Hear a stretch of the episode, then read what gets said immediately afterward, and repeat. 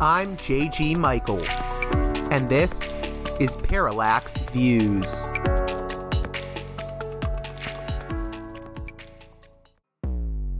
Hello, this is Mike Swanson. In a few moments, you're going to listen to another segment of Parallax Views. But before you do that, let me tell you about my new book, Why the Vietnam War. It's a sequel to my previous book called The War State, which has lots of positive reviews on Amazon. It's been out for years. But this one is a more detailed case study of how the American empire and national security state operate using Vietnam. And I believe it shows also how things work today, how policy is actually made and why. So grab the book on Amazon.com, Why the Vietnam War.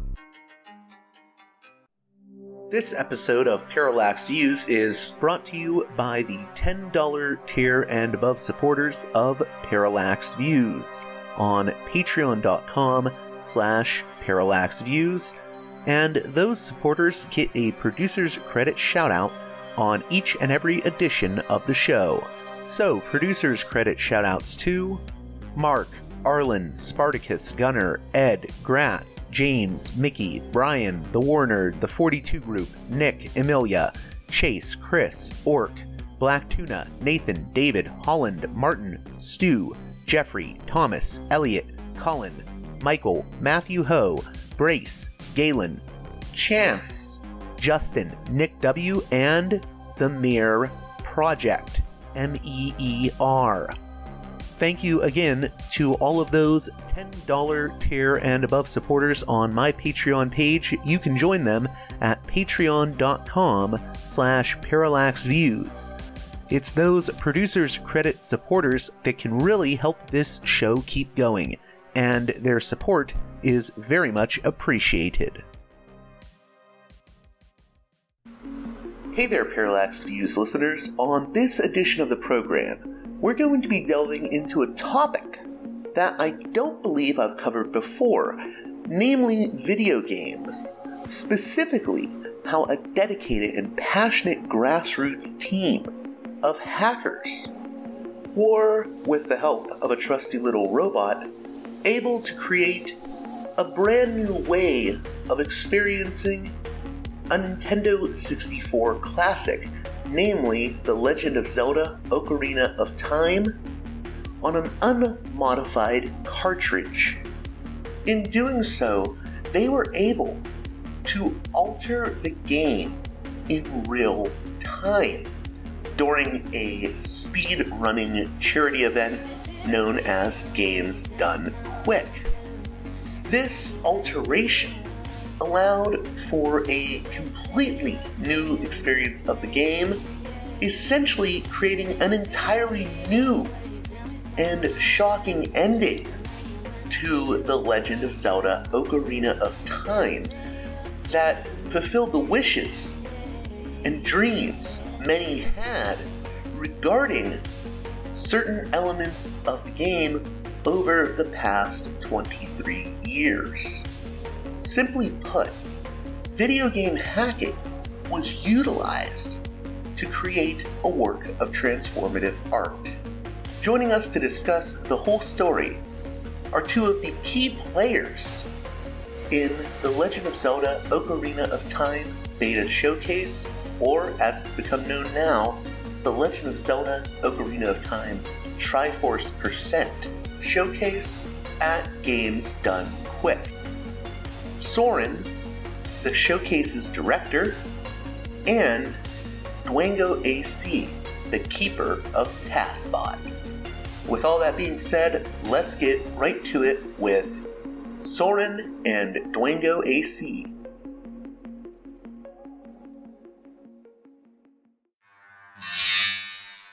Welcome to Parallax Views. Soren and Dwango AC, uh, two people that are, were involved in a rather interesting project at the Games Done Quick uh, showcase. Uh, they recently had a showcase for the Ocarina of Time that's become known as the Triforce Percent Showcase. It was uh, initially called the Beta Showcase, uh, but this was a really interesting project, and we'll learn about why. But it really creatively expanded a game, and I would say achieved the dreams that a lot of fans of this Ocarina of Time, uh, Legend of Zelda game have been, you know, wanting for years. So I'm always interested in the ways in which uh, people in a grassroots way can really creatively expand an existing property. And I want to thank Soren and Dwango AC for coming on the show. Uh, maybe we can start with introductions. Uh, Soren, do you want to go first? Sure. Um, hi, everyone. Uh, my name is Soren. I'm uh, I've been involved in the uh, N64 and Ocarina of Time community for many years. Um, outside of that, I am an engineer, electrical engineer, just finishing up my PhD. Um, I did a lot of tools development. Um, I worked on music tools, and then I ended up working on other tools during the production of, of Triforce Percent. Um, and for Triforce Percent, I was the director. I was responsible for making probably more more than half of the actual assets and content, all the code and everything uh, that was shown in the project. Um, and you know, also you know, doing the director kind of roles of, of you know managing things and and overseeing overseeing the project. And of course, uh, Dwango AC, you're known as the, the keeper of TASBot. And you, in the video of this, you have TASBot with you in uh, the background. Maybe you could tell us a little bit about yourself and a little bit about TASBot. Sure, I am Dwango AC. I am referred to as the keeper of TASBot because it's the most convenient way to handle it. I started the TASBot community back in 2013. Didn't mean to at the time, but that's how it happened. Uh, TASBot has been at a number of Games Done Quick charity events over the years, and it's just been an amazing uh, process of turning playing a video game perfectly on a console in front of a live audience into something that's now helped raise over 1.3 million dollars for various charities. I brought it was brought into this project by Soren uh, all the way back in I believe it was January of 2020, right before the pandemic, and came in ultimately as the executive producer of the a showcase, and I couldn't be happier to, with what we did. I mean, I literally I could not be happier with what we, we were able to produce with the Ocarina of Time showcase. If you could, and and I want to get into how this all came together, but uh, maybe you could explain to listeners that are a bit out of the loop what what is TASBot, um, and and maybe you could give a, um, an overview maybe for newbies. Sure. So I'm actually going to start with what a tool assisted speedrun is, because that's going to be the foundation of everything we'll be talking about today. Although the beta showcase was very unusual in how it went about doing tool assisted speedrun content, but more on that in a second. So a tool assisted speedrun is kind of what it sounds like it's a speedrun that is assisted using various tools. And those tools are typically an emulator of a target video game console. For instance, the FCEUX emulator for the Nintendo Entertainment System or BizHawk for that same system and several others that allows you to take the original console, something like this old yellowed Super Nintendo, and emulate everything about it perfectly. Well, not perfectly. I would like it to be perfectly emulated, but or emulated well enough that it, it's it's uh, accurate to the original console to the point that we can then create a playback of the video game as fast as possible. So a normal speed run is going to be a human playing through a video game as fast as possible using their own human skills. A tool assisted speed run is the same thing, but it's more akin to a, a composer taking the time ahead of time to put a piece of music together. They have all the time in the world to figure out what they want it, want their composition to sound like. And in the case of a tool assisted speedrun, means that you can start playing a video game, you can in the emulator, pause it. You can go back in time, try make a save state, go back to that point, try something. If you fail, there's no consequence. You just load your save state again and try something different. You can use different techniques of slow motion or frame advance, uh, memory watch to peek into this the memory of the system. All kinds of tools to peek into what's actually happening in that console.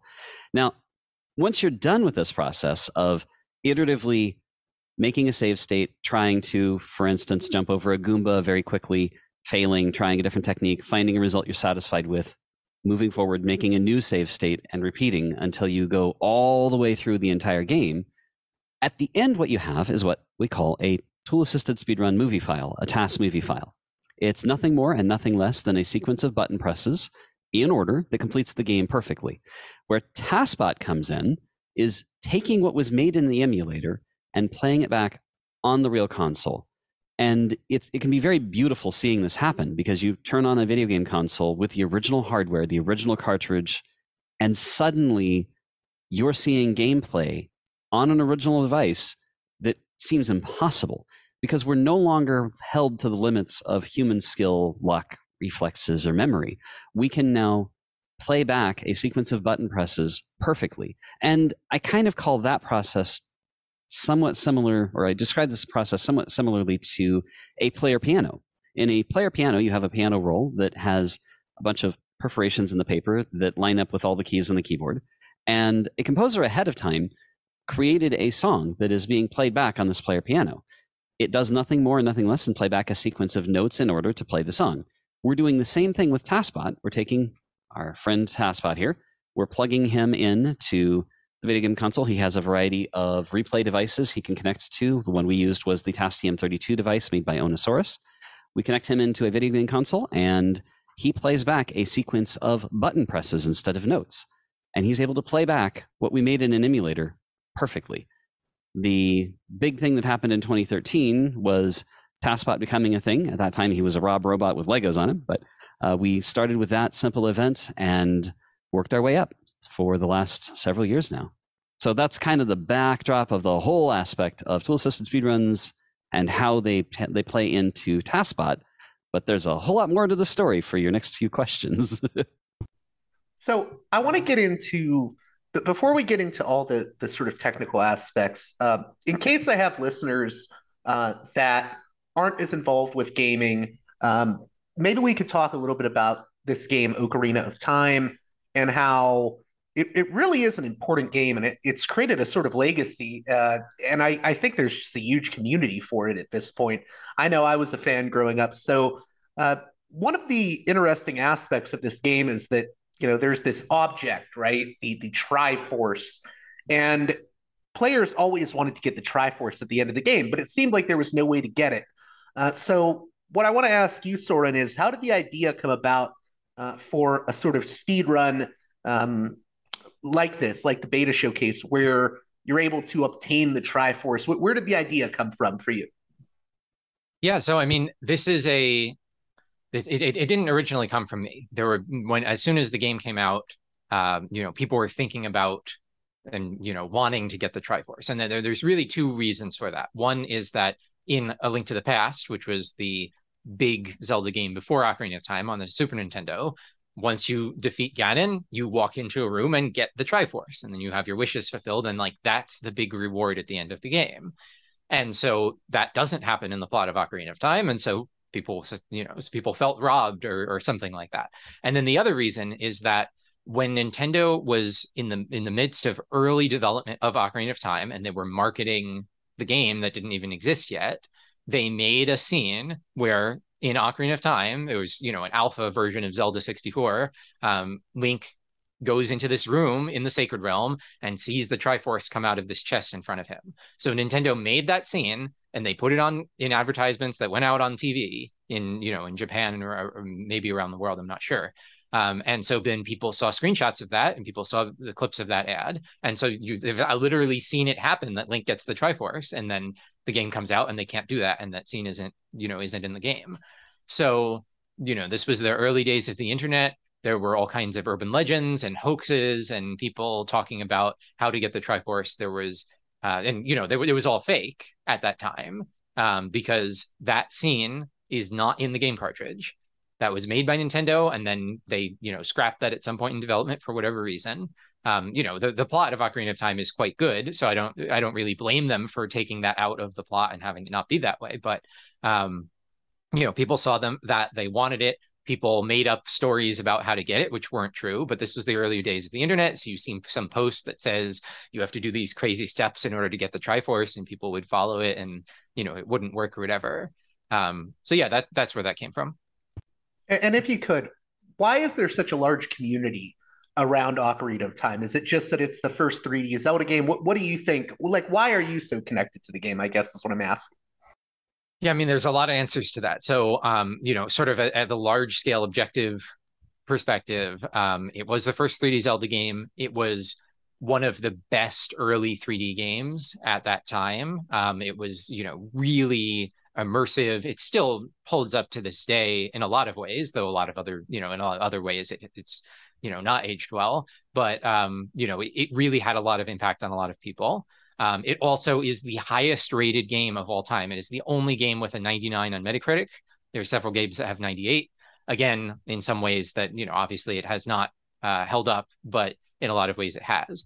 As far as me personally, um, it was one of the, I wouldn't say necessarily one of the earliest games I played, but um, I uh, you know, I got an N64. I wasn't allowed to have video games when I was little. I got an N64 when I was a teenager, which was already sort of in the GameCube era. Um, I I started out with Yoshi's Story on N64, then eventually I got Mario 64. Friend recommended Ocarina of Time to me. I got Ocarina of Time. So it was, um, you know, it was. I guess I would say my uh, sort of second big 3D adventure game after Mario 64, and you know Mario 64 didn't have nearly the kind of immersive world and and depth of you know depth of of story and everything that that uh, Ocarina of Time did. So that's where it all started for me. And then of course I played other Zelda games later and continued to get invested in the series. But Ocarina of Time is where it all came from. And I was just going to add to that real quick. I, I, think one of the reasons this game uh, has such a lasting legacy is because it really is um, I, I think it's one of the first games where you almost felt like you're playing it, but you're also almost watching a movie unfold. It's a very cinematic game in a lot of ways, uh, and the story is pretty incredible. And it was the first time anyone had seen anything like that in in a sort of 3D game. Uh, so, moving on from that, how does the Triforce percent run come about? Like, what led you to say, "Hey, maybe there's a way that we can do this or we can fulfill this dream of uh, fans of this game uh, you know to get the triforce finally. Yeah so i think it might be best for me to explain ace and srm or at least ace in general before i answer that question.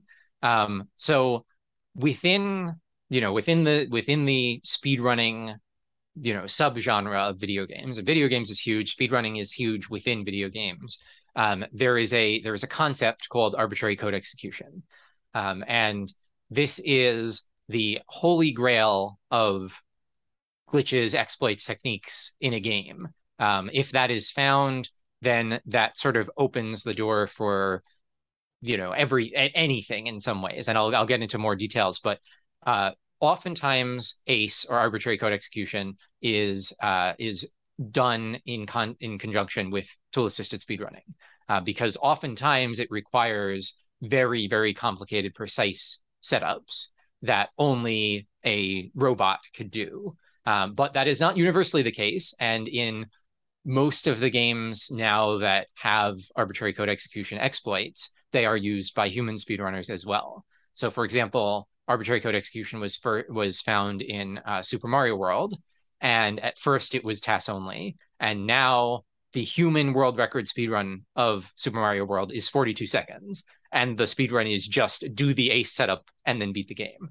So what ace actually means, arbitrary code execution means, is there's two steps. Step one is you write some data into the game's memory just using normal gameplay actions that this data represents code in some way.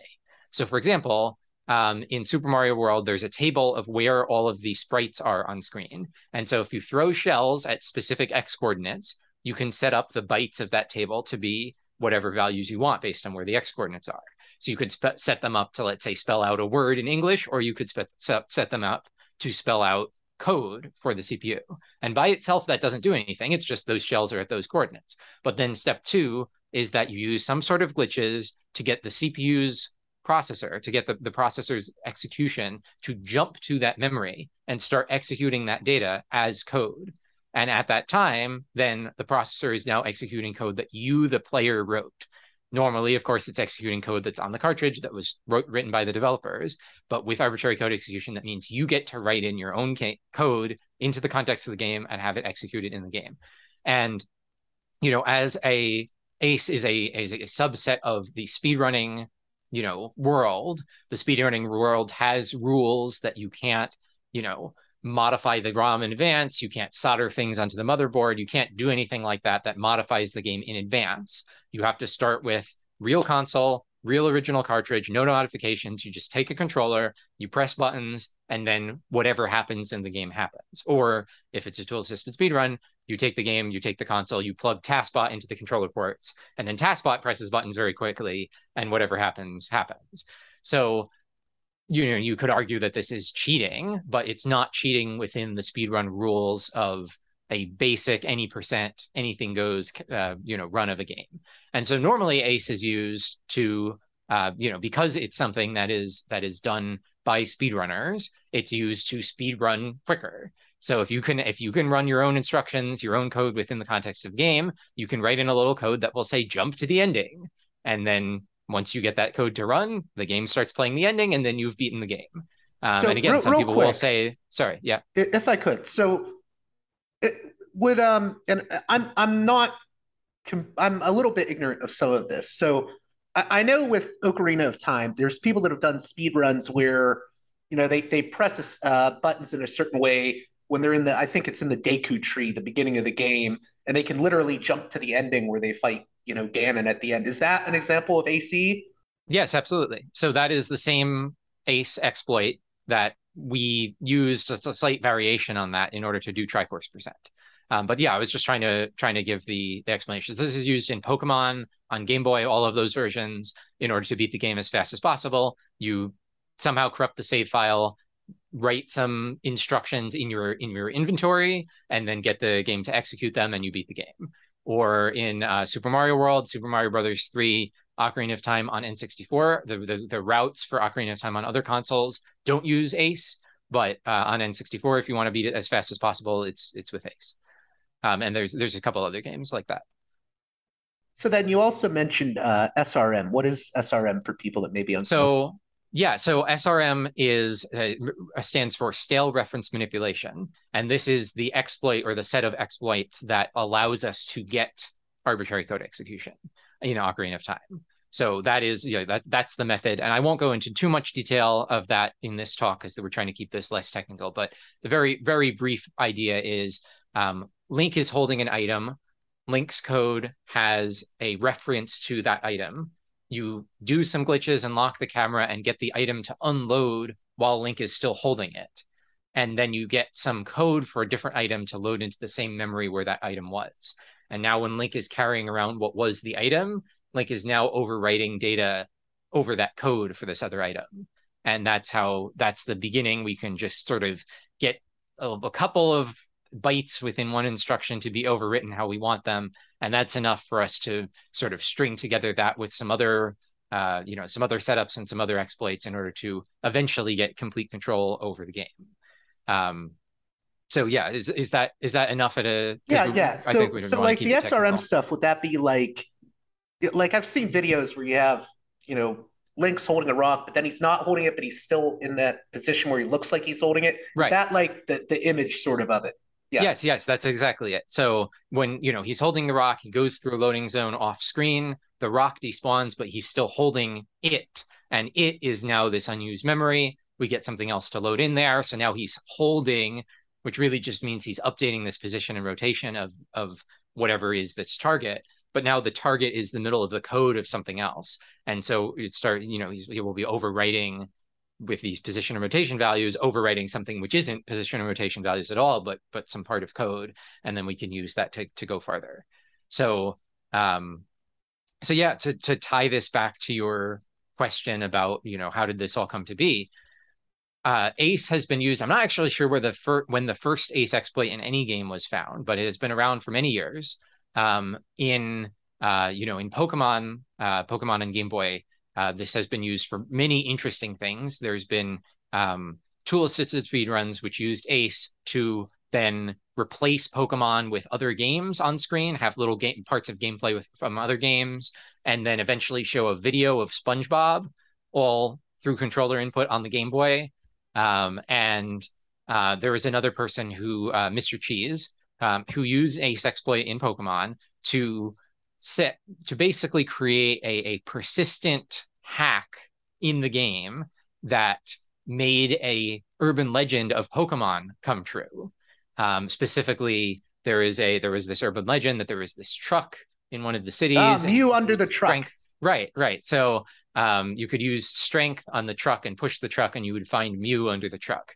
And we so finally get this, the legendary Pokemon, the 151st one. right. So so the, the point is that somebody, the MrCheeze, used Ace to make that urban legend real by reprogramming the game so that if you did that thing that was the urban legend, you would actually get that reward, which you know normally nothing happens if you if you do that in the game. So with all of that in mind, you know, I, I had been thinking about, oh, there, there's urban legends for Ocarina of Time. At you know, until until a few years ago, there wasn't an Ace exploit for Ocarina of Time. I still loved the game. I still wanted to contribute to it, and I still this is sort of an important part of it. It Ocarina of Time is a sort of an unresolved entity as itself. It, it the story, you know, it resolves at the end, but there's still a bunch of loose ends that aren't tied up in the plot. There's these three different timelines that are formed. Link doesn't really have a satisfying finale. You don't get the Triforce because the game was also originally on the Nintendo 64 disk drive expansion, and then it was moved to the N64 cartridge. There was a bunch of uh, uh, like elements in the game that that point outside itself. There's like dialogue from NPCs that refers to things that aren't really there in the game.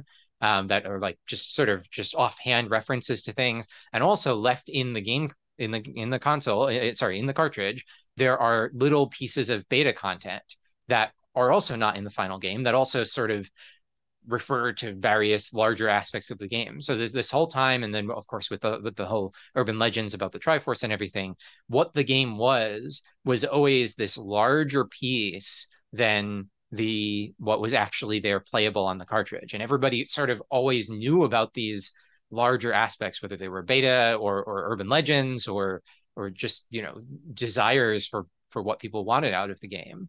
And so, you know, with all of that in mind, I have been thinking for several years, even before the Ace exploit was found in Ocarina of Time, before SRM was found, um, I was thinking about, hey, it would be great if somebody found Ace someday so that we could use Ace to program in a cutscene where Link gets the Triforce and then fulfill these urban legends. Um, and you know make make make everybody's sort of, of dreams of the game finally come to fruition. And so in late 2019, in November 2019, the exploit was found. You know, nobody knew whether it would be found, but eventually this exploit was found. Um, and within a week, I started a Discord server, you know, private Discord server, and then GitHub repo to make a proof of concept of this. Um, a couple months later, I approached Dwango AC at Magfest, asking him to be the executive producer, and you know, it, then the, the project started, and, and we can go into more of the, the details of the project in a future question and my life changed substantially from that moment on. So, real, real quick here, I just want to note uh, for my listeners. So, if you've ever play this game, you know, you can pause it and you'll see all the different items Link has, right? And in the game, you collect all these medallions, and they're all surrounded by the Triforce, right? But the Triforce isn't um, isn't lit up in the menu screen, and I think that's why people would look at that and be like, "Well, you know all the medallions are lit up when you get them. There has to be a way to get the triforce. And i i'm i'm pointing that out just because i really think that you know there was a lot of reasons uh, people dreamed of like you know how how do i get the triforce? And also i think you're right um soren that it, it, the game has like a it's kind of a sad ending in a lot of ways for link. So i think people always wanted to imagine um, a, a different ending for an already great story and a great ending in and of itself. But you know, in a way, what you ended up doing, um, you and the rest of the team, was to give something even more uh, to to sort of fulfill um, the wishes of a whole community that wanted to see something else. Uh, so, in regards to uh, the beta elements, uh, what what do we mean by beta elements of a game? If if I have listeners that aren't as um, uh, aware of what that means technically. Right. So when a game is developed, um, it goes through multiple phases. There's pre-production, then there's generally alpha, and then beta, and then release. Um, and there aren't necessarily sharp lines between those. Uh, but alpha is traditionally just like first version of implementing all of the features and the contents of the game. Um, so you know it's going basically from zero to complete, but not you know not really complete. Um, and then beta is you know polishing things, fixing bugs, you know other other types of work like that and then you release. So um in you know when when the developers make a game they they create you know various versions of things. They create assets and they create things and that end up not being used or are just like earlier versions of things that are replaced with a better version. Um, and sometimes they forget to delete the unused stuff the old versions of stuff when they ship the game and this happens with you know most games i would say almost have some sort of unused or, or beta contents left left over.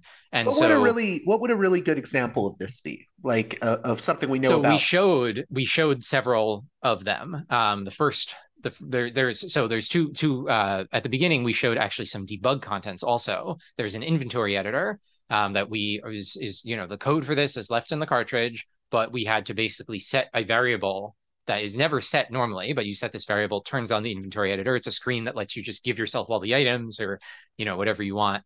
Um, there's other beta content. Let's say there's the beta version of the Kokiris. The Kokiris are this little forest race of, of perpetually young children, sort of like Peter Pan in the forest. Um, and there's the final designs which are used in the game, and then there's like several different beta versions of them and there's these so there's these 3d models that are left in the cartridge in the data that you know people have been going through this data since the game came out you know soon after the game came out and you know pulling out all the extra assets and everything and looking at them.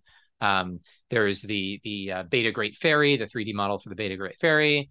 Um, there's also things where there's some indication in the code or some indication in how things were made that there was perhaps an intention that something could be different or that at some point in development it was different but it's not really like a full um you know mechanic or system that is actually there that we just had to to bring back um so there's a couple of instances of that too yeah real quick i was going to say uh, some of the, these beta elements they were known about before you guys did the, the showcase so like um I, I guess the star fox crossover that they had in the game where you know, you would you would have the Arwing from Star Fox show up, and you know, Link could destroy it. Um, and I guess right. they had that in the beta version for testing purposes. But uh, th- these little elements are still in the game. You can sort of summon them into it, right? Yeah. So uh, you know, with the Arwing, it was uh, they made that. You know, the actual developers made that to test uh, physics for the fire dragon, which flies around in a sort of a serpentine pattern like like the Arwing does. So they, you know, they tested it with the Arwing first, and then they just, you know, left that in the final version. So you can never access it through normal gameplay. But if you have a Game Shark or you have arbitrary code execution, or of course if you just modify the ROM in advance, um, then you can, you know, you can see it. So yeah, so all of this beta stuff, um, and again, you know, a lot of the stuff that we sh- showed was not actually left on the cartridge. A lot of the stuff that we showed in the showcase was not actually left on the cartridge, but the, the contents that were left on the cartridge, that was all known about. This has been up on the cutting room floor, which is a website that is devoted to, you know, beta and cut content in video games and other media like that. Um, and, you know, some of these things were known about back in 1998. You could run a Game Shark code and see the Arwing and, and things like that. So, uh, Dwango, if I could um, ask you for a second, you said it things sort of changed once this project started coming together. What what were maybe the challenges um, you faced, uh, both of you, if you want to comment on that? Yeah, I'll hop in. First of all, I had not played Legend of Zelda: Ocarina of Time as a kid. I skipped over that phase entirely. I never had a Nintendo 64 of my own. I played it on the Wii. I purchased it on the store ages ago. Played through it uh, with all of the benefits and disadvantages of being on a Wii. Um, but it was not my game from growing up. My game from growing up was Link to the Past. So I didn't have the familiarity with Ocarina of Time that I should have when we started this process. And uh, I learned a lot in a very, very short amount of time. But in some ways, I think Soren would agree with me on this one. I didn't quite fully grasp exactly how monumental this was until much later in the process. like, I didn't realize exactly how big of a deal this was going to be until substantially later than I really should have. Uh, how did it change things? I would say that of all of the things that we've done under the TASBot banner, this is the most moving thing we've ever done and may ever do. And largely that is because of Soren. Soren very much did do more than half of the effort on this, but he also had the smarts to pull in other people who were experts or very skilled in certain areas, whether that was voice actors or artists. Very, very fascinating work around how do you write, design a plot for this. So he brought in really good writers. Uh, there were so many people that got pulled into this project to make it a sum of uh, sum of a whole that's much larger than any one of us could have done on our own.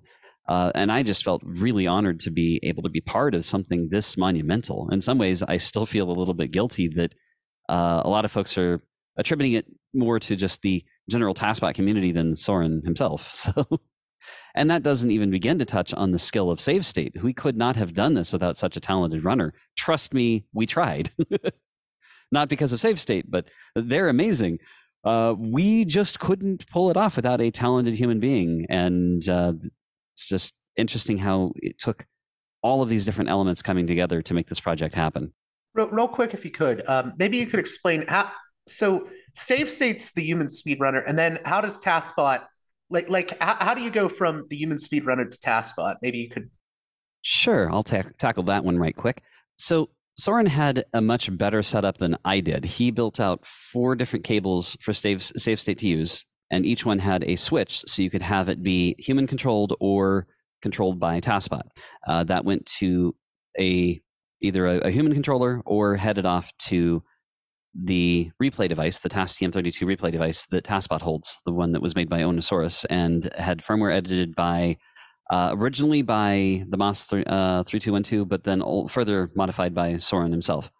Uh, so that that gives us the ability to have a human or TASBot on any of the four controller ports. And what this looks like is save state plays through the game. They do an amazing job of getting to a point where ace can be triggered by using very specific camera movements that I can't do. I, I tried. Other people have tried practicing. It's very difficult to get it right. Uh, yes, there are other people who have pulled off ace, and it's very similar to the uh, the uh, what's basically the any percent N64 run of Ocarina of Time. But it doesn't mean that it's easy. It's it's actually quite difficult. Um, basically, what we did is had save state connected to controller port one. They played through until they were ready to trigger the ace. We then moved controller port one to TASBot, had TASBot connected to controller ports one, two, three, and four, and had TASBot take over. TASBot unpaused the game, played through a portion to trigger the initial several stages of bootstrapping to get complete control of the console. All work done by Soren based on the shoulders of giants that came before us who found a lot of these ways of doing it. And uh, at that point, we now have complete control of the console. That means we can now switch controller port one back to save state. They're able to continue playing while we continue to use TASBot to feed data into controller ports two, three, and four, dumping data directly into the expansion memory pack area while save state continues to play. So we have both save state and TASBot playing at the same time. And this was incredibly unusual and very different than anything we had ever done with TASBot before. So TASBot, essentially, TASBot is able to sort of, um, I mean, I'm, I'm putting this in like the, the layest of layman terms, but uh, basically, TASBot is able to press all the buttons quicker than any human could. Correct. And really, that's all we did. In fact, the best way to phrase this and the way that Soren phrased it in the Ocarina of Time beta showcase was we did nothing more and nothing less than press a lot of buttons very carefully and very precisely to generate everything that we showed. I noticed that that's one thing that was constantly mentioned uh, during the hour long showcase. The other thing that gets mentioned a lot is that this was all done with an unmodified N64 cartridge. So, sort of, maybe you could explain why you reiterated that point during the showcase and what that what that means to people. Like, what what what does it mean that like why did you emphasize that point i guess is what i'm asking yeah so yeah, maybe often, i should yeah why don't you start with that and i'll grab some show and tell okay yeah so um you know basically people are aware of what rom hacks are and you know you just you get the rom you know dump, you either dump the rom or which is legal or you download the rom which is not legal and you go and modify it on your computer and then put it on a flash cart and play the game and it's modified and everybody knows you can do that and we want it to be very clear that that is not what we were doing the cartridge is completely unmodified. The ROM is completely unmodified. It's a real cartridge, not a flash card. And um, and so that's why we were really harping on this is unmodified hardware. This is an unmodified ROM. All of the custom contents, all of the you know interesting stuff happening was being injected in live in real time through button presses by TASBot. So you know that's that's why we were, we were doing that. I think we were almost too successful with emphasizing that this was an unmodified copy of the game because then people thought that everything that we were showing was beta content left in the cartridge, which is not true. Um, but we, we, you know, if you're seeing crazy, impossible stuff on the screen and you're seeing a copy of Ocarina of Time, you're most people are going to assume either that it's modded, which it wasn't, or that this was actually all in the game, which it wasn't.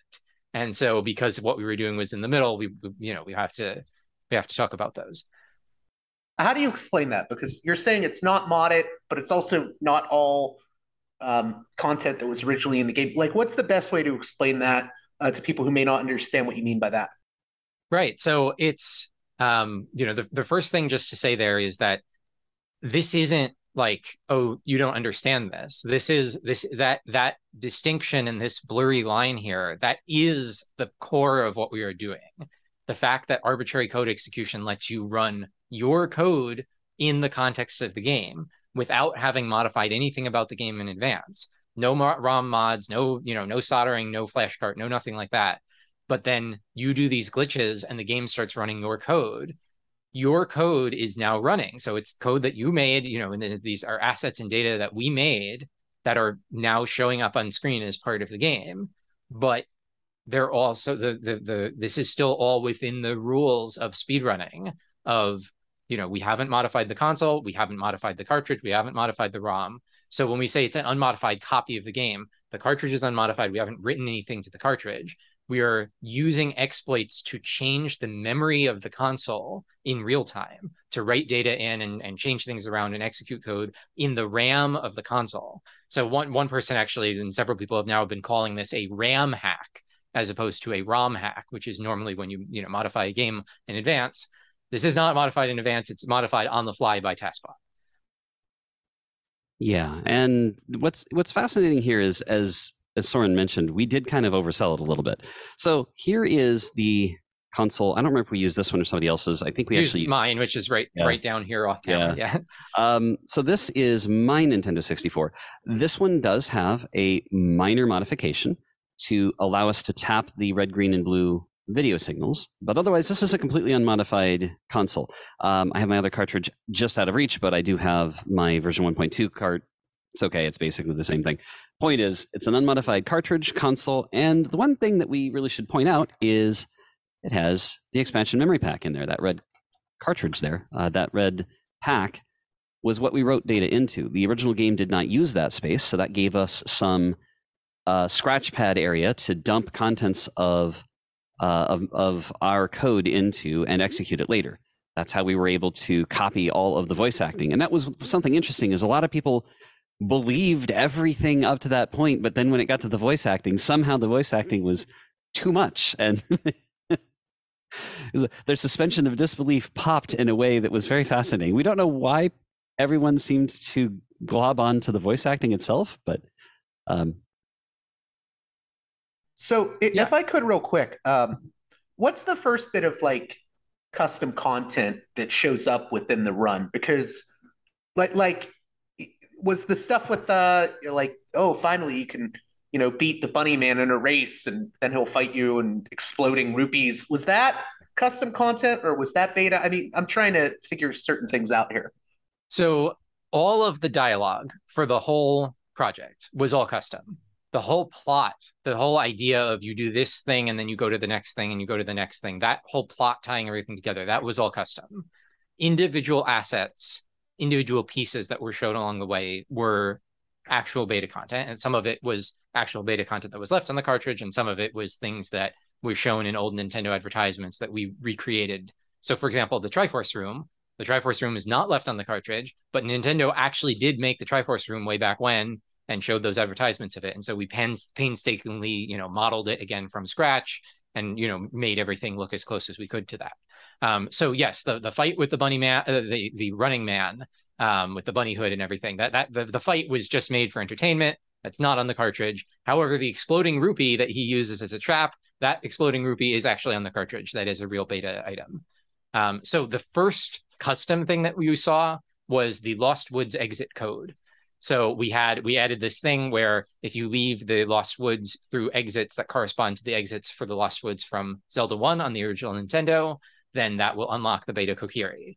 And that code was completely made up by us. We needed a starting point to start introducing the beta content in a way that would allow people to suspend disbelief. Um, and then when we got to the beta Kokiri, the beta Kokiri 3D model and animations are actual beta content left on the cartridge, but the dialogue and the whole idea of giving him a butterfly and all of that was, you know, made by us to bring the contents to life. So what's really interesting about this this speed run you guys did at Games Done Quick is that, you know, I think the, the way you guys promoted it was this is the beta showcase run. Uh, but then, you know, by the time we get to, um, I think it's the the Chamber of Sages or the the Sacred Realm. I'm blanking on all the names in the game, but basically, you say, okay, this is not just a beta showcase. This is actually, you know, the the Triforce percent run. So, how did the idea come about um, for that final sort of sequence, and then the um, the really fascinating uh, Breath of the Wild sequence uh, at the end. Like, what? How did you write that, and and what went into putting that all together? I think you've touched on a lot of lot of questions there. So let me go sort of one at a time. So, um, yeah, so we we you know we had to say that this was something in advance. We you know we had to advertise it to some extent to get the you know to get people to show up and watch it to get the donations in that would lead to the donation incentive being accepted in the first place. Because you know, if that we didn't happen, if we just said it was some Ocarina of Time thing and didn't do anything, then nobody would care about it. So we had to say it was something. We we didn't want to say this is Triforce percent where we make all of your urban legends and dreams come true because we don't we want that to be a surprise. So you know, we did showcase beta content, and so we said it's beta showcase and you know we we were very careful about how we worded things along the way of saying that you know this specific thing is beta content left on the cartridge or this specific thing is beta content that was shown in early you know magazine articles or, or advertisements or whatever. Um, but yes people you know we were we were hoping that people would suspend their disbelief at the beginning. And of course we told people that we were doing ace. We explained arbitrary code execution lets us write our own code. And, and we explained in some cases that like we used arbitrary code execution to to change this or patch this or whatever. Um, so, you know, people, but people basically got the idea that it was all content that was just sort of being being re re brought to life, which is you know that is what we were doing, but there was also a lot of artistic liberties being taken along the way. But then towards the end, we wanted to start fading you know like like like audio acoustically fading to more and more content that people would realize could not have possibly been on the cartridge this whole time.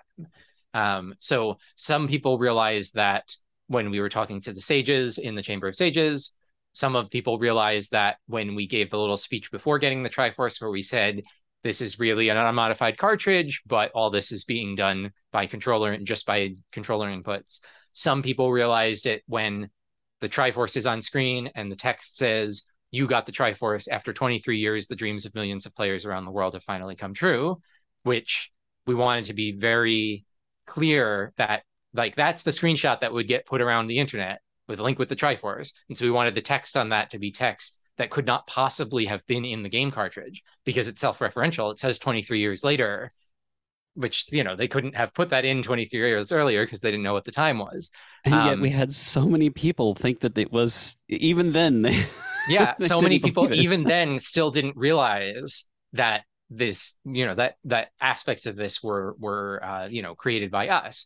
And so then we thought okay well by the time they see breath of the wild link then they'll know. Um, and then you know certainly by the time they see twitch chat in the game then they'll know. So but you know we we learned that um, you know when when humans are presented with a a stimulus that is like so different than their expectations are, they will come up with the simplest explanation for how this is happening. And so the, the most common idea was that everything up through getting the Triforce was completely real and all on the cartridge. And then the Breath of the Wild sequence, because it's so impossible that that must not have been done on the N64 at all. That must have just been a movie that we quietly switched to a video playback and then we just play back that sequence. And so they gave us too much credit for the first, you know, 90% of it, and then not enough credit for the last 10% of it. So yes, the all of the Breath of the Wild content, that whole scene, even the Twitch messages were all injected into the game's memory live through controller input by TASBot, just like everything else. Everything was done the same way with with Ace. Um, and you know, how did we do that? Well, with the Twitch messages, we had scripts on the computer that were, were connected to Twitch API and pulling in the messages, encoding them into a format that would get sent over the controller input by TASBot.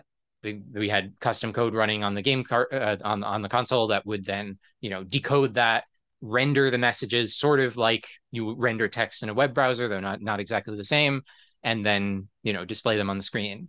Um, and the breath of the wild models we had a, a talented artist who did the model uh, reduction. I rigged the models. Somebody else animated them. I helped with the animation. Um, you know we got voice actors in to do the voice acting recorded the, the voice lines uh, you know encoded them into n64 format injected them through controller data you know we we you know we made it all in in in the game just with with our with ace and that that's the whole idea is that you know ace is usually used in speedrunning to just jump to the end of the game as quickly as possible and cut out most of the game. And in fact, a lot of people in various speedrunning communities won't even play the ace categories. They'll play other categories such as, you know, beat the game as quickly as possible, but you're not allowed to use ace or you know defeat all the bosses or you know what other kind of categories because they feel that ace cuts out too much of the game and it makes it not fun. And so we it said breaks the well, game in other words is how right. People... so that that's like the the common way of thinking about it is like ace is game breaking and it and you know it is in the in the speedrunning context because it but that's that it, it's you know it's powerful. It gives you the power to do whatever you can imagine or rather whatever you can imagine and then program and then inject. It lets you do any of that and then most you know speedrunners will typically use that to just break the game but we wanted to use that to make the game more complete than it ever was before. So it's really interesting. I want to come back to the, the whole breath of the wild sequence um, and some questions i had about it but you know I, I do like that there was a lot of care into building up to that point you know uh, i remember i think the point for me where i was like oh there's something going on here this is this is like custom content is um I think there's a point where you're talking to the, the character Sheik, who is, you know, Zelda, you know, spoiler alert people. But um, you know, when when when the question comes up, are you a boy or are you a girl or are you Zelda? I was like, oh wait, th- this is this is wild. This, and you do really slowly sort of build to this point where you realize you're not just watching a beta showcase. And I, I want to congratulate you both for the care you put into that and the rest of the team as well. Yeah, thank you. Uh, with the Breath of the Wild um, sequence, where uh, for people that don't know, you, you, have the Breath of Wild style graphics. You know, uh, Link is seeing the future. That's his wish after he gets the Triforce. And then you have everyone type in here together in the chat, and that starts appearing on the screen. So I, I guess I was wondering how was that accomplished? Like I I guess in, in a way I do want you to get technical here and explain. So so how did those inputs that people did get get put into uh, the the showcase?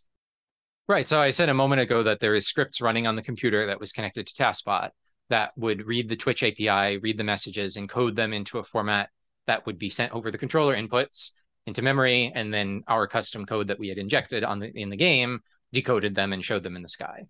Um, so you know, I can I can go into more technical detail if you'd like, but I thought that would be probably enough for for the people. But if you want to if you want to talk about like the the plot and emotional aspect of that, is that something you want to hear about there? Yeah, that that was really interesting to me because I I do think the, there was a lot of effort put into, you know, really pulling on our heartstrings in a way because it was seeing something that no one ever thought they would see.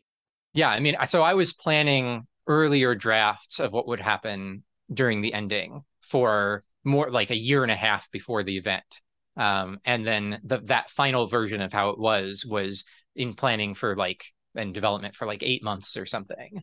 So yeah, basically the idea was, you know, Link. Well, it, it even starts before the Triforce, or it starts a, as the the Triforce. The idea is that, you know, Link uh, we we we do arbitrary code execution, and then we get the ability to do whatever we want in the game. Uh, but we're going to do something constructive with that, and we we want you know, to make these urban legends come true, we want Link to get the Triforce. Link getting the Triforce means that Link has the ability to do whatever he wants in Hyrule. That's it's you know grants your wishes basically. So uh, when at the beginning when we did the ace setup and then have control over the game, at that point effectively Link has already become a god, but it hasn't happened in a way that Link can understand. So we make the plot with all the beta content, and the, the plot actually makes Link earn the virtues of power, of, of courage, power, and wisdom in that order, uh, which are the three virtues that need to be in his heart in balance in order for to him to be eligible to claim the complete Triforce when he touches it. So, you know, 90% of the plot is Link has already become a god, but he doesn't realize it yet. And so we have to make it concrete in a way. Well, we don't have to. We, we wanted to make it concrete in a way for him to understand. And of course, you know, take the players on, uh, you know, the viewers on a ride um, with that. But then we have Ace. We have the attention of, you know, 100 more than 100,000 people watching this live.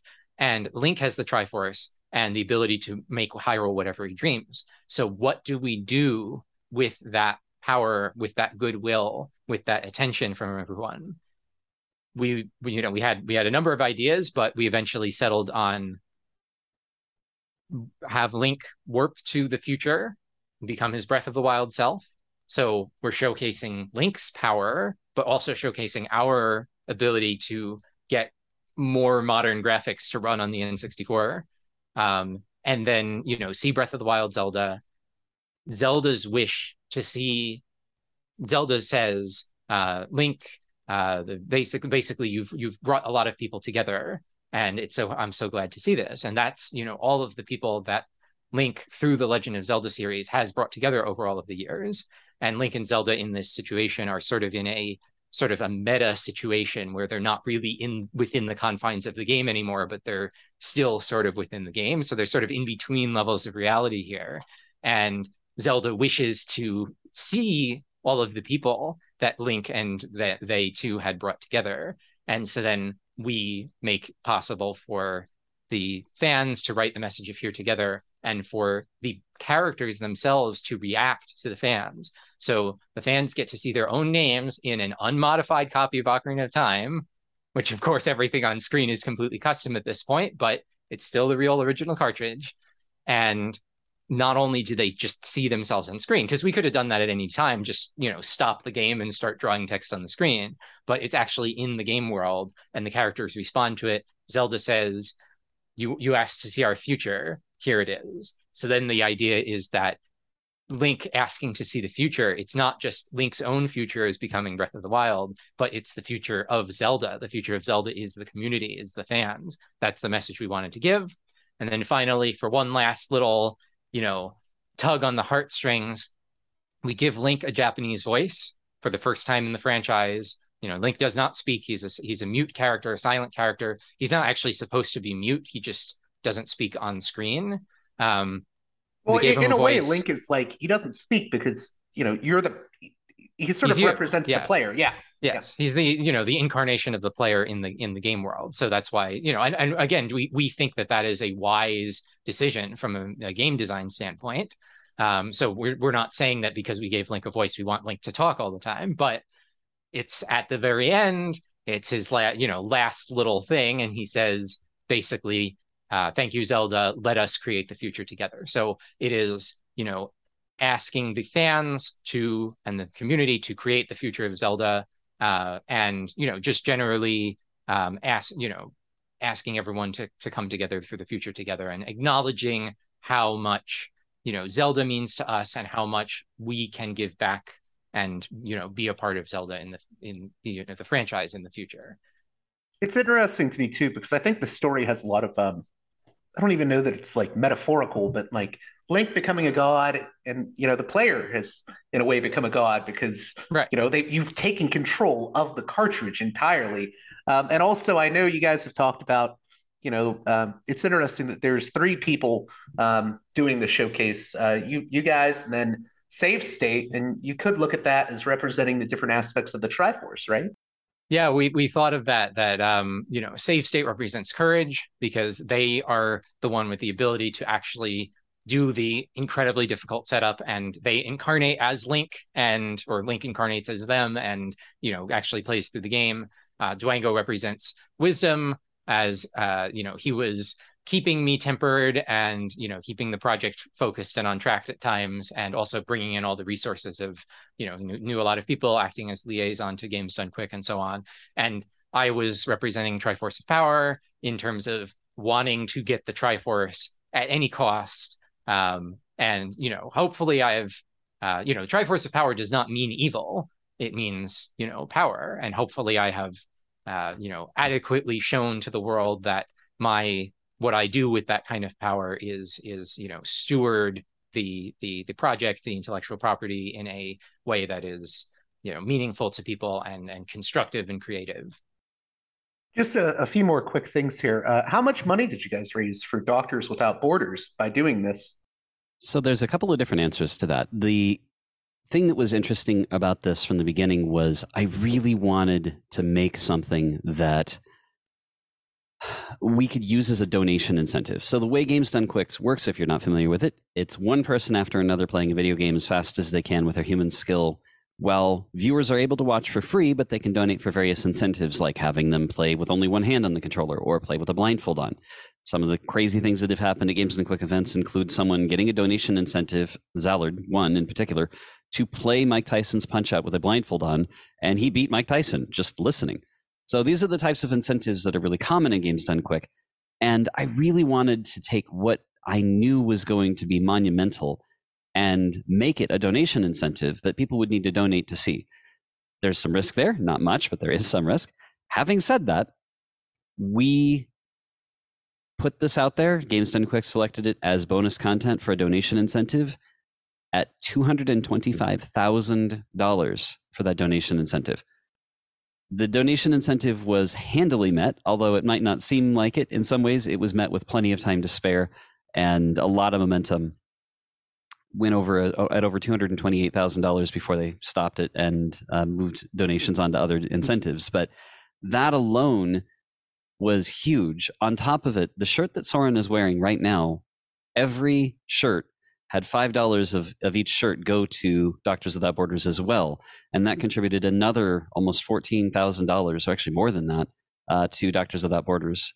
So it was truly the biggest thing that we have ever done with the TASBot banner, and I can again say unequivocally it would not have been possible without the heart and passion of Soren driving this project forward, and the rest of the team, of course. Yes. and it wasn't just you you guys in Save State there were uh, other people involved too right oh, there was was- over yeah. 25 people Yeah, yeah. Wow. There was.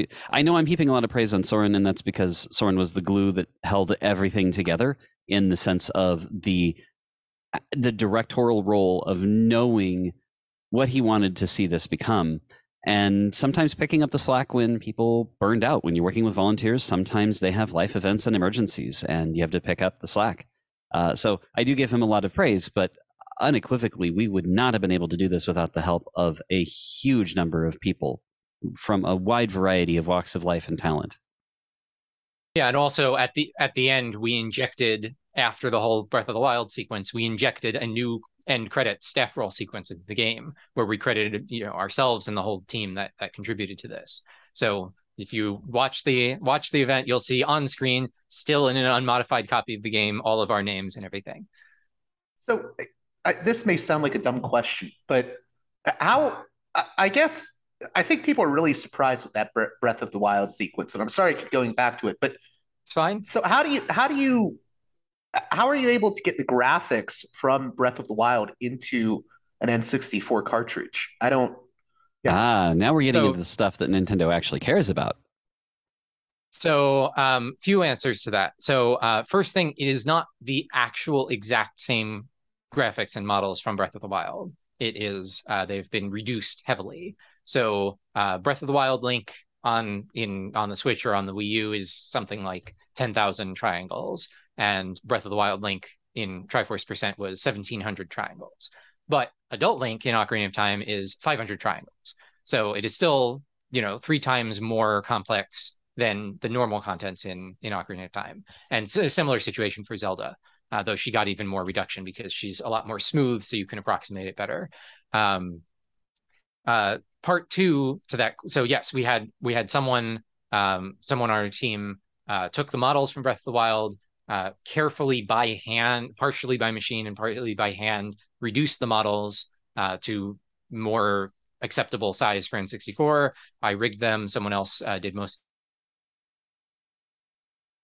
the animation. Um, then part Cut two there is for the a cell second shading. there. So you may have seen. Yep. Oh, sorry. You said someone else, I think, and I think you were going to say they did the animation. Could you repeat that? Right, right. So sorry about that. So uh, yeah, so um, another member of the team, Ali one two three four, did most of the model reduction. I did a little bit of that. I did the rigging. Um, another person, Unasag, um, uh, did mo- a lot of the animation. I did a little bit of the animation. Um, so you know that that was how we got that content. Then sort of part two of the uh, you know how did we get it to look like that is the cel shading. So I'm not sure if people know the the graphical technique, but it's called cel shading. It basically means that when you have lighting instead of the lighting be smooth the lighting is done in steps so that you have let's say on, instead of like a smooth gradient you would have just one color and then a sharp line then another color um, and that's used it's like the graphical style of the wind waker that's cell shading or of you know a, bunch of you know anime and stuff like that um, and the n64 was traditionally thought to not be capable of doing cel shading um, and i worked with a one of the top n64 programmers in the community glank to develop a cel shading implementation for N64 in October 2021. And then in January 2021, two other people created two other completely different, unrelated cel shading implementations. Um, we still think ours is better, of course, but you know, kind of biased there. Uh, but yes, yeah, so three different cel shading implementations got made within a few months of each other, despite you know 20 after 23 years of people saying that that was never possible. Um, so yes, it's possible. We did that. We implemented that. That required some very low level patches to make that work. Um, and then just you know uh, we did some a lot of optimization on the scene, careful camera shots to try to make it not lag. And in a couple places it does lag. We added code to check for the lag and then speed up the animations to compensate for the lag, so it doesn't just like slow to molasses. It it refreshes less often, but it still goes at the, the correct speed overall. Last two things here. That first, uh, what do you think the biggest? Well, I, I guess, I guess I should ask it this way instead. What was the reaction that you got at uh, Games Done Quick, and what were maybe some of the positive reactions and maybe some of the misperceptions people had? I can take this one. I'll start anyway. I would say the reaction was absolutely amazing. Uh, there was a feeling inside of the room that you can't explain. Video does not do justice to what I felt sitting in that seat. And even though I was supposed to be, we were all supposed to just be sitting there during the ending section and not reacting. I couldn't help it. I was overwhelmed with emotion. I'm just like, yes. uh, but it was just the feeling in the room. You can't even begin to describe it. You can get hints of it. There are earlier hearkenings to it. For instance, earlier on in the run, we show the unicorn fountain, and you can audibly hear someone yell, What? it's just amazing seeing the level of uh, of response from the audience. So the in-person experience was extremely moving, but I didn't expect it to translate online. And then we put the video up. Uh, you, well, Games Quick put it up. We put it up on our YouTube channel as well. The my uh, AC Keeper of TASBot channel, and in every place that it, it it existed, the number of comments that said, "This made me cry. This brought me to tears." I'm not crying, you're crying. The amount of emotional outpouring of people saying this completed everything I had been looking mm-hmm. for, or other similar wordings, was way more, more than I expected. Yes, there were some negative comments about people feeling feeling they had been misled, but overall, the overwhelming response was one of this is like a piece that I didn't realize was missing has been filled in. And I'm going to hand it over to Soren to talk a little bit about the aspect behind that that's probably the most fascinating.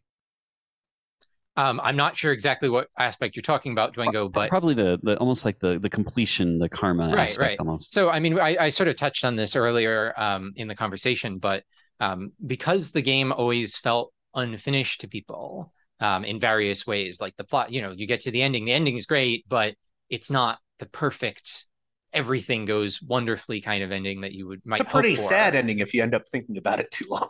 Yeah it's sad for link. It's you know it's good for the people in the world for one you know for one of the timelines. But anyway um you know because of all of that basically people had all of these attachments to the game that you wouldn't necessarily have if the plot was fully all you know 100% resolved and 100% you know all the loose ends tied up. And um, you know th- those attachments were in the form of these urban legends and people's connection to it and everything. And so people always wanted to see this ending and then we made it and we made it without modifying the game in advance. So it's sort of half you know half legitimate um, and uh, you know then then we were able to sort of resolve these attachments that everyone had. Like i i know that you know i i felt a certain kind of attachment to this game for all of these years that became the impetus for this project for me and then now that this is done i don't feel that level of attachment anymore and that i like i think that's a good thing um it's not that i don't love the game i still love the game but this this sort of needing more out of it. We we filled that need for people. Um, and yeah, so like you know, overall as the, as terms of the reaction online, I would say is like 95% of the comments are saying and, and you know if you if you make something and 95% of the comments are saying this is the one of the best things i've ever seen like this and then 5% of the comments are saying you lied to us about the beta content you know screw you for for misleading us all um, you know, I think that's still a I think that's still a pretty a pretty substantial win on on you know on the impact. Do, do you think there's also people that misunderstand? Because I saw uh, someone made a video about the the bunny man and if you can really beat him, and they said, "Oh, that that Triforce percent run, you, you can't beat the bunny man. That was just fake what they did." And I, am not sure I would describe it as fake. Um, but... Well, so and again, I mean, this goes back to the the core of what makes this interesting and why we did this is that arbitrary code execution allows us to put things into the game which were not developed by the original developers, but we haven't modified anything in advance and we're still following the rules of speedrunning in terms of not modifying the ROM, not modifying the hardware or whatever. So this is really just a very, very elaborate glitches that allow us to construct the whole running man battle and then beat him. So yeah, it's not canon in the sense that it's not was not intended by the developers, but there's plenty of glitches and other techniques and stuff that you can do in the game which are not intended by the developers but are still part of the complete totality of the game. So once you get ace, that just gets opened up to the world and now, you know, we we did that part. So when you say, you know, people misunderstood, well, yes, people misunderstood. Um it was we did our best and we have been doing our best since the run happened to clear up misconceptions um, but yes in one sense people understanding is our responsibility because it was our project on the other hand we couldn't have done anything remotely like this without having people misunderstanding we couldn't have done any sort of ace without people seeing it and being like, well, I don't understand what ACE is. This must be, did they hack it? Did they change the ROM? Did they, you know, whatever. So there's no way we could have avoided all of that and without just not doing the project. And we thought it was too good to not do. So that's, you know, that's, that's why we, why we did it and why we're, um, you know, happy with, and again, the, the, the, the response has been uh, very positive overall. Um, and as far as people, you know, feeling, um, feeling misled about the beta content and stuff, you can think of this like a magic trick, right? You you go to a magic show or you just see a street musician magician out on the street, and they have you know a person in this one of those uh, you know things, and they say I'm going to saw this person in half, right? And then they do it, and they separate the parts, and the person is in two halves, and then they put him back together, and then you know the person comes out, whatever, and then somebody tells them, oh, that was a magic trick, and then if they say if the person responds that as wait, I actually thought that I was going to see this person get sawed in half. I actually thought I was, you know, I actually thought that they did that. And then they're disappointed that it was a trick. Well, okay, but like, you can't, you know, you can't actually saw the person in half without killing them. So, you know, it's that that's if if people were were were so thoroughly tricked by the magic that they they believed everything was real, well, then we did. I guess we did a, a good job. I, I have to ask this. It just um, sort of popped into my head, and I don't have this in the outline, but could something have gone wrong during the run? Like if if if save state would have pressed the button wrong, could that have jeopardized the run? Yes. Um, wow. So for the ace setup at the beginning, um, save state practiced it. You know, they they are a they are a world record holder for Ocarina of Time, so they're quite good to start with. While we were at GDQ, they practiced it every day, and then the day before they did it 13 times in a row successfully before they finally made a mistake. Um, during the live event, they actually made a couple of minor mistakes and they actually like went back into a house and reset and redid one of the parts. Um, and we just ignored it in the commentary and just pretended it was all fine. Um, so that's part of the answer is that there were you know ways that they could reset and do over parts of it without losing all the progress. So thing number two is that we made a save at one point during the um, during the setup, and we if we had crashed, we could have just reset and gone back to that save. Then thing number three is that once we um, you know if if sometime later during the run if some code went wrong or something crashed and we had to start over what we would have done is done the ace setup again then waited around for a couple minutes for things to inject we had a bunch of button combos set up in part of our arbitrary code you know we made all kinds of changes to the game with arbitrary code execution. We had button combos set up that we could warp to later points in the plot. So we wouldn't have to actually had to play through everything again. We could have just warped to later. But of course that would have destroyed some of the suspension of disbelief. So we're glad that that didn't happen. Um, and also after after the event at um, you know Dwango has shown this at uh, several other events. Um, and we ran into a bug the crash or the game crashed randomly in in Zora's domain several months earlier, and we weren't able to figure out why. And then uh, just like a month ago, after the event happened, the game crashed again in the same place, and Dwango was able to get the stack trace and the registers and everything. I found out that there was a bug in my code that would trigger one out of every 16 times. There's one out of 16 chance for this to happen and to crash. And it didn't happen during the live run because there's, you know, 15 out of 16 chance that wouldn't happen but that was that bug was there during the live run and we could have hit it and it would have you know would have crashed and made it not not be as great of an experience for everybody. You're getting a bit of an exclusive sneak peek on this and or back behind the scenes. I don't think we've talked about this a whole lot. Any anything else you want to add there dwango or? Uh, that was definitely a a wake up call of wow we did get kind of lucky. But at the same time we also rehearsed a lot. And i will again thank Soren for this. Although there were times there was a lot of conflict around how much rehearsal we were doing, it was worth it. We were very prepared for virtually every eventuality. Even if we had hit that 1 in 16 chance, we had a path to try again that would have cost a few minutes and GDQ would have been unhappy, but it, it would have been fine. But we didn't. We had everything went right. Even the things that didn't technically go right were so minor like the he he mentioned earlier that save state had gone into the house a second time to kind of reset. The commentary doesn't mention any of this unless you intimately knew what we were doing. It looked like it was just part of the setup. Oh, you just need right. to do, do this and then clear it and then do this. And, and that was like a 20 second time loss, so it didn't really yeah. matter anyway. It wasn't that big of a deal.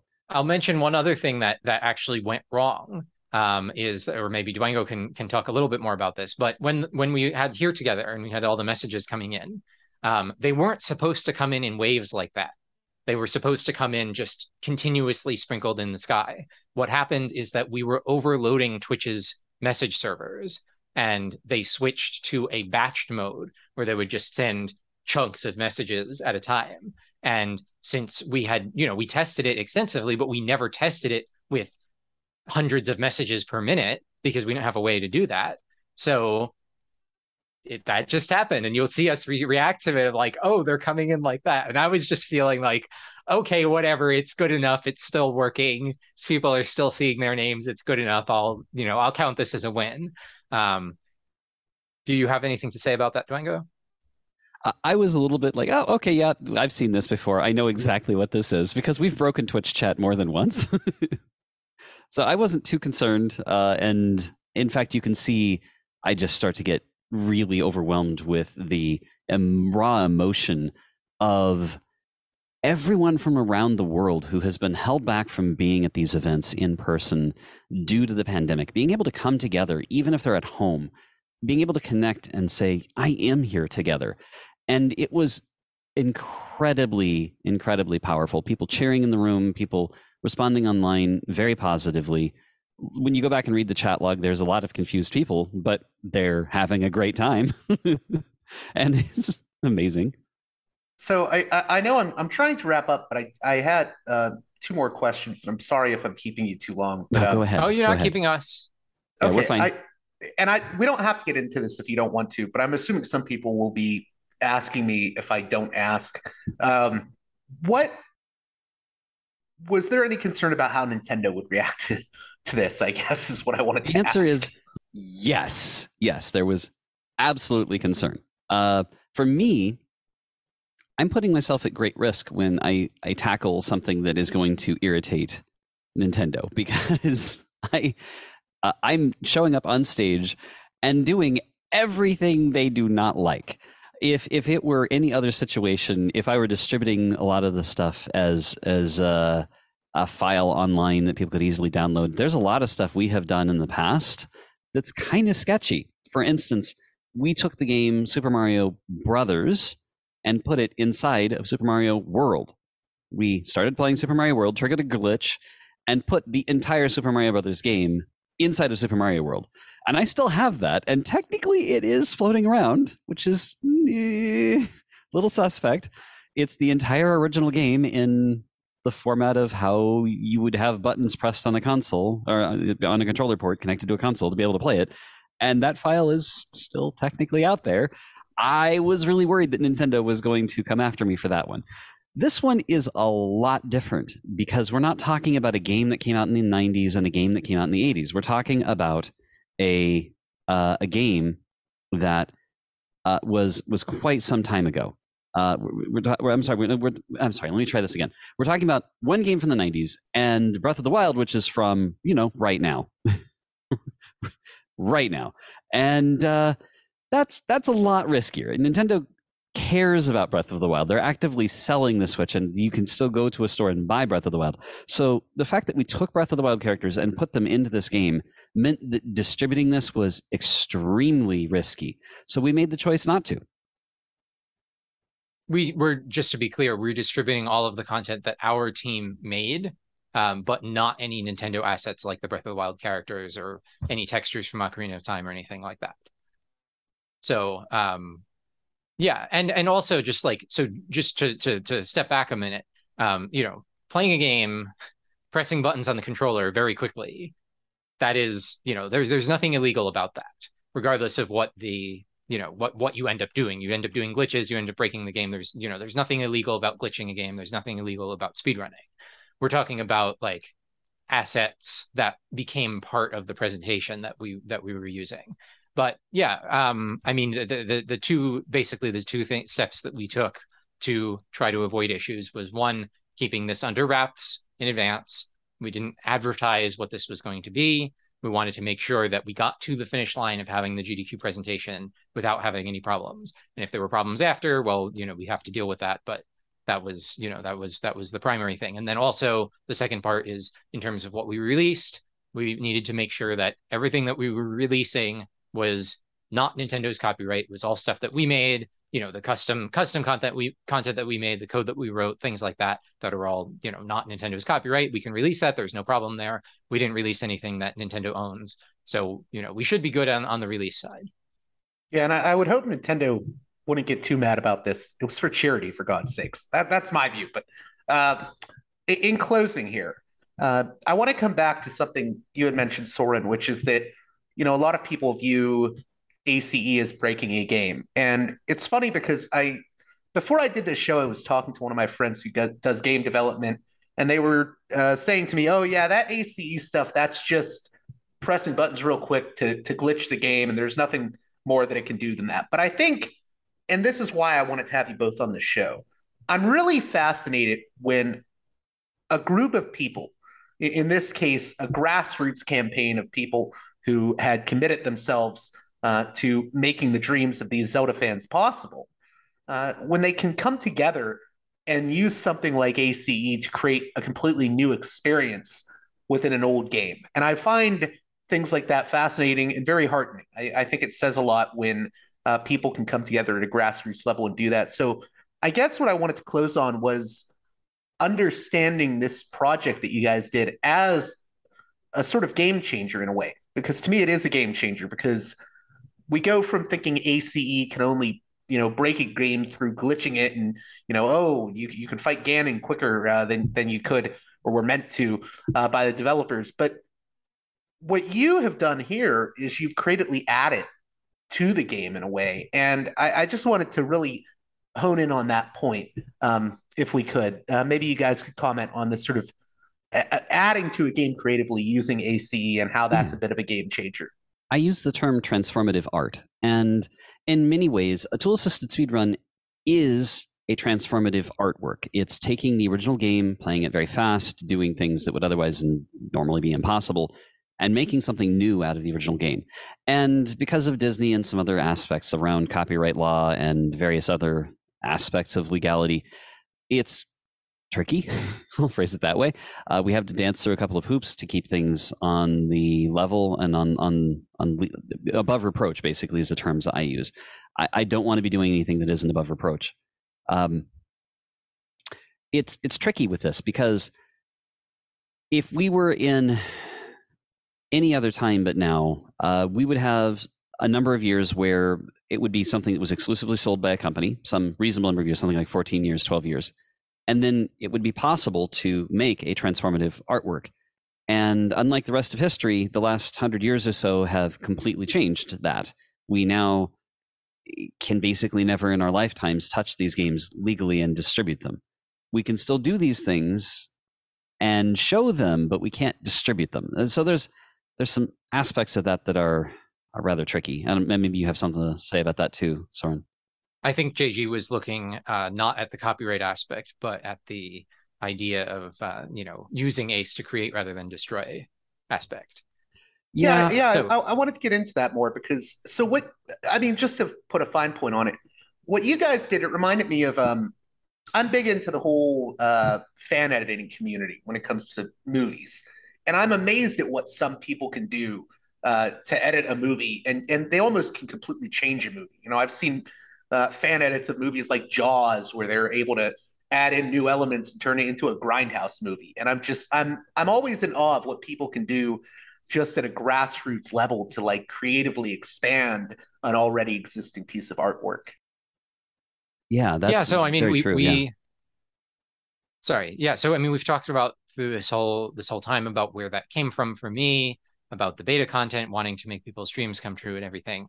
As far as where this looks to the future, I think people in the speedrunning community already had the idea that Ace could be used for things other than just get to the end of the game quickly. Um, you know, when Ace was first found in Ocarina of Time, someone asked in a in a Discord forum, "Oh, can you, you know, do you think we could use this to to beat Ganon more quickly?" And the person, the next person replied, "You could use this to replace Ganon with Patrick Star from SpongeBob." Um, and you know, so yes, we did something like that. We wanted to make it more uh, you know, we stayed away from memes on this. We could have done memes. We were very tempted in some cases, but we we wanted to make it something very serious and very meaningful. Um, I think now, you know, if Ace is discovered in another game, people will be thinking just as much about what can we use this creatively as compared to what can we do, you know, with uh, what how can we get to the game faster. Um, the tricky part is that there's not many people in the world who have the technical ability and also don't have the speedrunning ability like me. So i don't have the speedrunning ability um, who can make something out of ace but not use it to get a world record. Because if you can use if you have the ability to use ace to get a world record you're going to want to get the world record because then you're the best at the game in the world. Um, so uh, and you know to make triforce percent this took two and a half years by a team of 25 people um, there's you know, I'm I'm not expecting that there will be many other projects. I'm hoping there are many other projects like this, but I'm not really expecting that. But it has opened up, up, a door of possibilities. Yeah, and certainly more yeah, familiarity. I, I we like can point back at it. Yeah, same. Sorry. I I want to see more stuff like this happen because there are so many amazing games out there that this kind of treatment would be great for. Everything from Oh goodness, uh, the Pokemon series is ripe with stuff. The Smash series, there's so many good series out there that that would benefit from this kind of fan love. It's just a matter of figuring out how to do it in a way uh, that is art, and we figure out a way to not irritate people because I don't want to get sued. yeah, and and uh, you know, one thing that one of the reasons that we released our code and tools that we developed for this game uh, was so that people could in the future do other you know, quote unquote ROM hacks of Ocarina of Time as a speed run without modifying the ROM in advance. Um, and uh, seeing the uh, the way that people in the within the Ocarina of Time community ha- have responded, I haven't seen much interest from people in doing something at this level. I think people have gotten somewhat intimidated uh, by this project. Uh, we have been talking a little bit about can we do the same thing with Majora's Mask? Because the same the the same exploit, the same ACE exploit, the exact same thing works in Majora's Mask. Um, of course, a lot of the contents of what you would do with the code are are com- completely different. Um, but you could you could do the the same basic starting point in Majora's Mask. Um, but it's a it, you know it's a huge endeavor, um, and it's tough to uh, invest the thousands of hours in this endeavor without having such a big emotional payoff expected at the end. So maybe we can do something like that with Majora's Mask. I hope that ACE will be found, for example, in Mario 64. I hope ACE will be found in Mario 64. I'm not sure if it will be because there isn't as much dynamic code allocation in that game. Um, but if it is, then we could put Luigi in Mario 64 um, and you know make another set of urban legends come true. There's some other games like that. Um, but yeah, I think this is uh, you know it does open up the door, but it's a it's a difficult door to walk through. Yeah, and I, I hope, by the way, I hope you weren't annoyed at the way I, I framed it. It's like um, this, uh, when I said uh, uh, that it was a grassroots thing, what you guys did, I wasn't saying it was like some willy nilly thing of people that didn't know what they were doing coming together and make something. So I hope my use of grassroots wasn't misinterpreted. Oh no, there. no, no, no, no offense taken. And and I, you know, just to say, you know, I was a tools developer. I never made a ROM hack before this project. I so I was somebody who didn't know what he was doing at the beginning, and I had to learn you know most of this. So you know that's that's not entirely unwarranted either. So i want to i want to thank both of you and i also I, ha- I have to ask now because you you sort of alluded to it. What were the temptations of meme culture for this? So oh so yeah i mean there's a lot of stuff but one one that i'll just mention is um our publisher for the original soundtrack that we composed for triforce percent is SiIvaGunner uh, which is a youtube channel and a community of uh, basically video game music um, are, are uh, crap posting. I'm not sure if you want uh, uh, bad words on on your podcast or not, but you know what I'm talking about.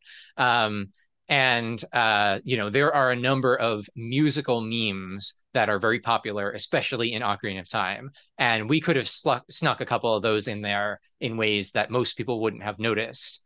Um, but you know, we we were very we wanted to keep this very pure and very you know serious and and also not break the immersion early because if somebody heard one of those and they got it then oh i guess this is all fake or whatever anything you wanted to add to that Dwango or uh, we had a couple of ideas. Um, there were a lot more things we could have done with chat, for instance. Uh, there were other references we could have made to other games. When you have the power of ACE, you have the power to create anything you can imagine in that world and in that engine. And we anything you had, can imagine and then build and, and then, then, build, inject. Yes. Yeah, yeah. It's not it's not easy, but you can do quite a bit. Uh, so we could have trolled with completely different characters, and in fact, an earlier version would have been much more aggressive in in its dialogue. But uh, we opted to keep it classy, and I'm glad we did. Yeah, and some people in the comments or in the Twitch comments, as we when we showed Link Warp to the Future and then we showed a new scene before Breath of the Wild Link appeared, there was a bunch of people saying, "I'm ex- I'm expecting the opening of Skyrim where it says you're finally awake." Um, so like several people came up with that idea. We didn't come up with that idea. Of course, that would have been, you know, then it would have been not in any of the. We wouldn't have gotten the opportunities that we did in the ending if we had done something like that. But you know, well, I want to thank uh, both of you, Sauraen and Dwango AC, for coming on Parallax Views. How can my listeners uh, keep up with what you're doing now? And uh, are, do you guys have any other future projects that you'd like to plug? Uh, Dwango, do you want to go first? Nope, I'll let you go first. Um, so I have a little bit of a social media presence, but not too much of a public social media presence. So um, if you want to look at my YouTube channel, I'm not trying to be a YouTuber. It just random stuff goes up there sometimes. Um, YouTube.com slash Sauraen, S A U R A E N. Um, but uh, you know, that's not a that's not a big thing. If I had to plug something for myself right now, I would say I am looking for work. I'm about to graduate with my PhD in electrical engineering. Um, if you or anyone you know is building, uh, you know, technical experiences, games, or tech for games, or anything vaguely related to this um, that have this level of emotional content or serious technical, you know, architecture kind of content, that's what I'm looking to get into in the future. Uh, you know, please reach out. And how would they reach out to you? Uh, you can Google me. Uh, there is a, I have my own website, sauraen.com, spelled with my name spelled. It's a little difficult to spell. Uh, but yes, if you can, if you can spell my name, you can Google me and you can find many ways to contact me. As someone who has worked with Sauraen for a very difficult, long project, and we've overcome a lot of challenges, I can say that Sauraen has very good work ethic. So full reference from me. Also, I would like to highlight gettriforce.link is the website for this particular project. You can head over there. Uh, Sauraen's put together a lot of resources along with other folks to talk about it and uh, link to other assets as well as videos of that run. So if you have any interest in uh, the Triforce percent run, you can go there and also get a link to the video. Uh, that video is hosted on the uh, Dwango AC Keeper of TASBot channel at youtube.com slash DwangoAC. You can also find me occasionally on twitch.tv slash DwangoAC when I'm able to stream. It's been a little while, but I hope to do do that again. But more than anything, if you're listening to this and you have any interest in tool assisted speedruns being shown on real consoles for charity, please head over to discord.gg slash TASBot. The TASBot Discord server is one of the best communities that you could possibly find. We work hard to keep it that way, and it's just a wonderful place with a lot of incredibly talented people who are way smarter than I am. So head on over to discord.gg slash tasbot. You also find us at tas.bot online. Thank you again, Sauraen and Dwango AC. Well, that does it for this edition of Parallax Views. I hope you enjoyed my conversation with Sauraen and Dwango AC of the Legend of Zelda Triforce Percent Showcase. As always, if you appreciate the work here I do at Parallax Views, please, please, please consider supporting me on Patreon at patreon.com slash parallaxviews. One more time, that's patreon.com slash parallax views. And with that being said, Until next time, you've been listening to Parallax Views with Parallax Michael. Views to Parallax with Parallax Views with Parallax Views. The way out is not simply to say don't do it, just to prohibit. It's nothing else. If we don't do it, others will be doing it like crazy. So, you know, we have to confront the problem. But no, basically, basically, I'm I know of the great anxieties, problems, new forms of control, but it's also new forms of freedom. This is why I always emphasize that uh, uh, internet and all this new digital stuff, it's a very ambiguous phenomenon, but it's the field of struggle new forms of enslavement, but at the same time, new incredible forms of freedom. We have to accept the fight with no nostalgia for old, allegedly more authentic communities or whatever. I'm not afraid. I'm not afraid.